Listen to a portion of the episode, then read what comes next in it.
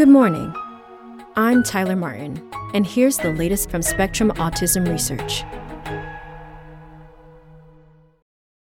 Anorexia before or during pregnancy linked to having a child with autism by Niko McCarty. Women with anorexia nervosa before or during pregnancy have an increased chance of having a child with autism or attention deficit hyperactivity disorder, according to a new study.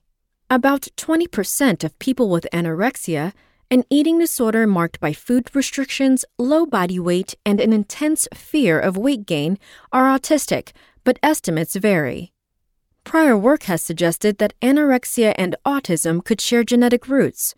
But many studies have looked at the connection only in people actively seeking treatment for an eating disorder, making it hard to control for confounding factors such as medication use.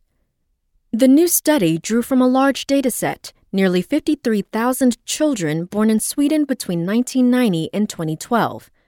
About 8,800 of those children were born to women with anorexia, bulimia, or an unspecified eating disorder such as overeating or malnourishment before or during pregnancy.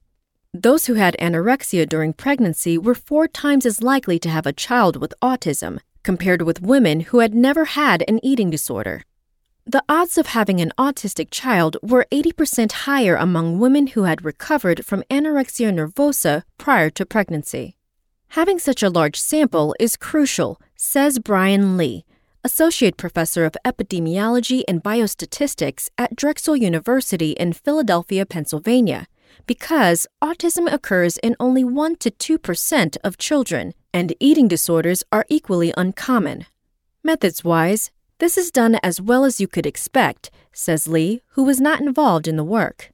The study was published in JAMA Network Open in January.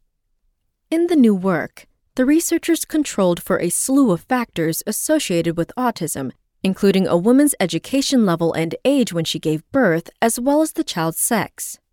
And still, the association between anorexia and autism remained.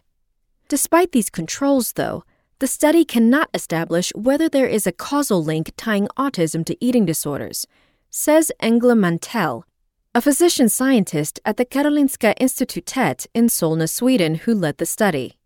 For many of the children of women with eating disorders, Mantel and her colleagues identified a maternal full cousin who shares up to 12.5% of the child's genomic information to see whether they had similar odds of having autism. They did not.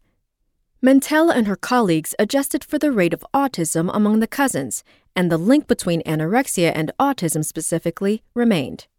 The cousin comparison suggests that the observed association could not be explained by familial factors, Mantel says. Instead, the findings point to environmental, not genetic, factors.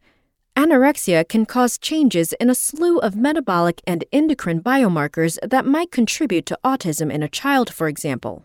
A 2017 study found that babies of women with an active eating disorder also had lower levels of cord blood DNA methylation, specifically in genes relevant for neuronal development, according to the investigators on the new study. Whether such epigenetic changes are responsible is only speculation and will require further research, Lee says. The authors did an excellent job in attempting to rule out whether genetic confounding was responsible, Lee says. I think the next step is probably to try and actually explain this association. Is it caused by suboptimal nutrition? Is it epigenetic changes? Is it that people are taking different medications in response to an eating disorder? That's one thing to follow up after this study. That's all for today. Check back on Wednesday for more content from Spectrum Autism Research or go to spectrumnews.org.